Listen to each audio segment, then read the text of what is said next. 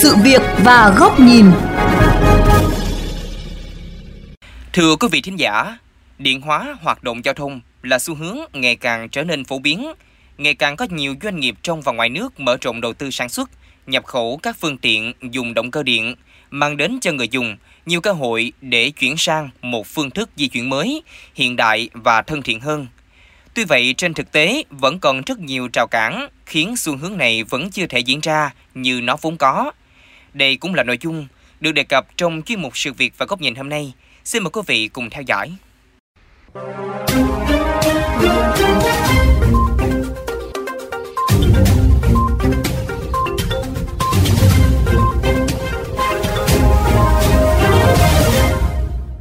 Cách đây hơn một năm, anh Nguyễn Trí Minh Châu, 39 tuổi và gia đình quyết định chuyển về sinh sống tại chung cư Rivera Point, quận 7, thành phố Hồ Chí Minh. Bên cạnh không khí trong lành, không gian rộng rãi, thì một trong những lý do khiến anh Châu chọn nơi này chính là có khu vực nạp nhiên liệu dành cho xe máy điện. Tuy nhiên, vài ngày gần đây, ban quản lý chung cư ra thông báo sẽ không bố trí khu vực sạc điện nữa vì không đảm bảo các quy định phòng cháy chữa cháy. Thông tin này khiến anh Châu và hơn 100 gia đình nữa rơi vào cảnh chới với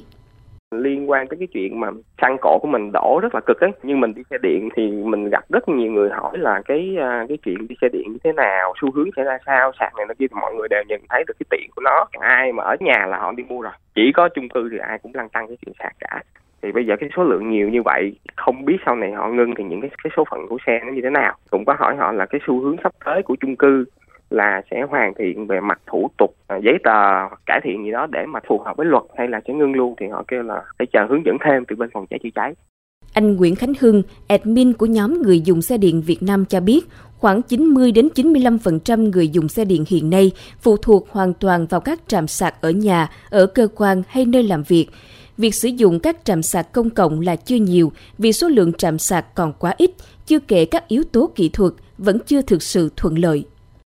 nếu mà có chính sách mà nhà nước hỗ trợ này nọ cho những cái công ty tư nhân á, thì họ sẽ triển khai rộng khắp thành phố thì nó sẽ dễ sử dụng hơn. Thì rất là hy vọng mấy cái chung cư họ sẽ tìm hiểu lại, cũng sẽ có một cái phương án xử lý khi có tình huống. Tại vì ờ, hiện cũng sử dụng nhiều và bây giờ mình ờ, cấm cản người ta. Khi người ta sạc lén thì nó sẽ dở hơn khi mình cho sạc chính thức nữa. Ví dụ anh không cho em sạc thì em kiếm chỗ nào đó em gắm đại thì nó sẽ nguy hiểm hơn nữa. Ông Te Kim Khoa, Tổng Giám đốc TC Service Việt Nam, đơn vị phân phối thương hiệu ô tô MG tại Việt Nam nhận định thị trường xe điện trong nước sẽ tăng trưởng nhanh trong thời gian tới vì những rào cản lớn nhất như giá bán hay độ dài quãng đường đi được đã phần nào được giải quyết. À, Theo tôi, cái khó khăn lớn nhất của quá trình điện hóa phương tiện giao thông, hay nói cách khác là để cho xe điện trở nên phổ biến, chính là hệ thống trạm sạc tại Việt Nam hiện nay vẫn còn rất hạn chế. Không chỉ ít về số lượng mà còn nhiều vấn đề pháp lý cần phải tháo gỡ. Là một đơn vị khởi nghiệp, EVQuan được biết đến là một đơn vị cung cấp các thiết bị và giải pháp sạc cho xe điện và là đối tác của nhiều thương hiệu xe ô tô nhập khẩu danh tiếng như Audi, Mercedes – Tuy vậy, ông Nguyễn Thành Trung Hiếu, Giám đốc phát triển kinh doanh EV Quanh cho rằng giai đoạn từ nay đến năm 2025 là giai đoạn chấp nhận chịu lỗ bởi vẫn còn không ít khó khăn trong quá trình triển khai lắp đặt các hệ thống trạm sạc nói riêng và hạ tầng cho xe điện nói chung. Hai cái mà rất cần, rất mong mỏi các cơ quan chức năng quan tâm. Thứ nhất đó là cái cơ sở pháp lý, các quy chuẩn, tiêu chuẩn kỹ thuật. Cái thứ nhì đó là các hỗ trợ về mặt chính sách đối với các nhà đầu tư hai cái này là hai cái sống còn để có thể là đầu tư trạm sạc điện. Nếu như mà có thể có một cái quy hoạch tổng thể và nó minh bạch công khai thì doanh nghiệp sẽ dễ làm hơn. Còn bây giờ thì à, doanh nghiệp à, trong lĩnh vực này thì gần giống như là ném đá vào đường một vướng mắc khác theo ông Trần Duy Chinh, đại diện Hiệp hội các nhà sản xuất xe máy Việt Nam, đó là việc xử lý các nguồn lưu trữ của xe điện sau khi trải qua vòng đời sử dụng.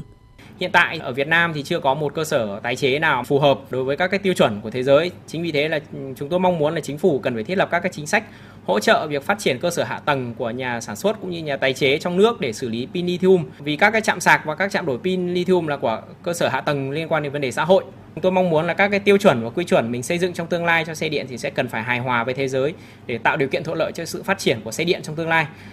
Một lưu ý quan trọng khác, theo ông Trần Quang Hà, Phó vụ trưởng vụ khoa học công nghệ, Bộ Giao thông Vận tải, chính là cần có phương án đảm bảo công suất và an toàn nguồn điện trong mạng lưới điện cục bộ hay lưới điện quốc gia.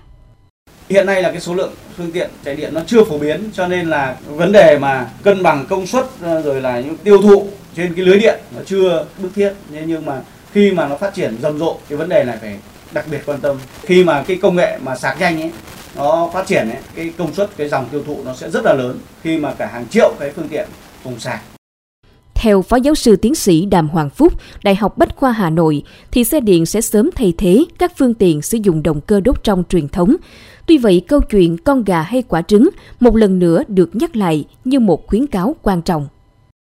Ngày nay thì có rất nhiều nền kinh tế tạo điều kiện thuận lợi cho phát triển ô tô điện để nó trở thành một phương thức vận tải trong tương lai. Là một ngành mới xuất hiện thì ô tô điện cần một cái thời gian hỗ trợ dài. Tuy nhiên, rào cản này vẫn còn là đáng kể và cần có sự tham gia nhiều hơn từ các cơ quan quản lý nhà nước.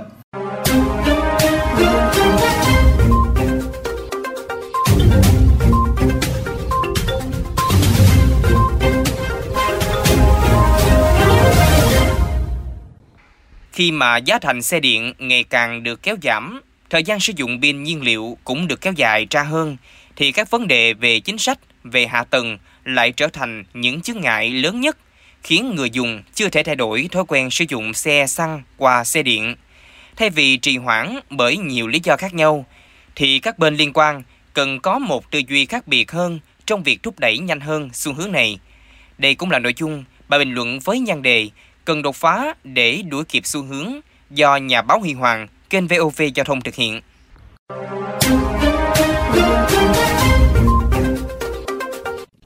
Thưa quý vị, xe điện là một khái niệm không mới với người Việt.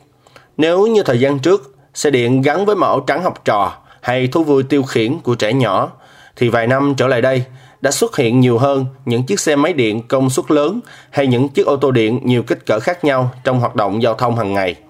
Nếu như ở các quốc gia phát triển như Mỹ, Trung Quốc hay châu Âu, xu hướng điện hóa phương tiện giao thông đang diễn ra với tốc độ chóng mặt, thì quá trình ấy ở nước ta lại có phần thông thả, mặc dù đã có nhiều động thái hỗ trợ khuyến khích từ chính phủ. Vẫn còn quá nhiều vật cản trên con đường điện hóa giao thông ở nước ta, trong đó hạ tầng và các căn cứ pháp lý được xem là chướng ngại đáng kể nhất. Xe điện đang tiến gần hơn đến giai đoạn thay thế cho xe sử dụng nhiên liệu hóa thạch. Tuy nhiên, việc thay thế này chỉ có thể hoàn thành nếu như số lượng trạm sạc ngang bằng với các trạm xăng dầu hiện hữu. Chính việc thiếu quy hoạch tổng thể trong lắp đặt lẫn các quy định quy chuẩn kỹ thuật liên quan đã khiến việc hình thành mới các trạm sạc vẫn đang diễn ra ở mức thí điểm hay hợp tác. Không chỉ vậy, việc chưa có được quy hoạch khung về lưới điện cùng những kịch bản tiêu thụ điện năng khi lượng phương tiện gia tăng cũng phần nào khiến quá trình điện hóa giao thông diễn ra chưa được như mong muốn. Đó là chưa kể các vấn đề về thuế quan, chi phí, quy định an toàn, phòng cháy chữa cháy hay xử lý pin còn chưa được quan tâm đúng mức. Tại COP26 vừa qua, cùng với 150 quốc gia khác, Việt Nam đã cam kết mạnh mẽ sẽ đưa mức phát thải ròng về không vào năm 2050. Đây vừa là mục tiêu, vừa là thách thức đối với cả hệ thống chính trị trong việc tích cực đưa ra các giải pháp cải thiện chất lượng môi trường. Trong đó, thúc đẩy quá trình điện hóa hoạt động giao thông nói chung và điện hóa phương tiện giao thông là một trong những giải pháp căn cơ nhất. Để quá trình này không dừng lại ở mức hô hào, khích lệ, thì các bên liên quan cần có những động thái quyết liệt và đột phá hơn. Thay vì phải mất nhiều thời gian để xử lý theo quy trình cũ, thì các bộ ngành, địa phương cần chủ động rà soát và đề ra các giải pháp tháo gỡ vướng mắt về pháp lý lẫn đầu tư phát triển hạ tầng cho xe điện. Quan trọng hơn là nên có những sự hợp tác chủ động, tích cực hơn nữa giữa nhà nước, doanh nghiệp sản xuất, đơn vị cung cấp giải pháp và chính người dùng để có được những sự điều chỉnh kịp thời, chính xác nhất. Xe điện được xem là tương lai của hoạt động giao thông, không chỉ của nước ta mà còn của cả thế giới. Việc đi nhanh và nhanh hơn nữa trong cuộc đua này là cách để Việt Nam rút ngắn được khoảng cách với nhiều nền văn minh trên thế giới.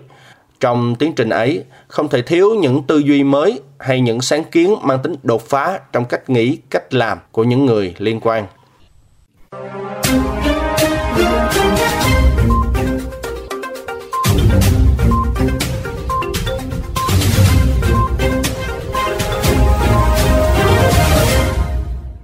Đến đây Thời lượng của chương trình Sự việc và góc nhìn cũng đã hết. Xin chào tạm biệt và hẹn gặp lại quý vị trong các chương trình lần sau trên VOV Giao thông, Đài Tiếng Nói Việt Nam.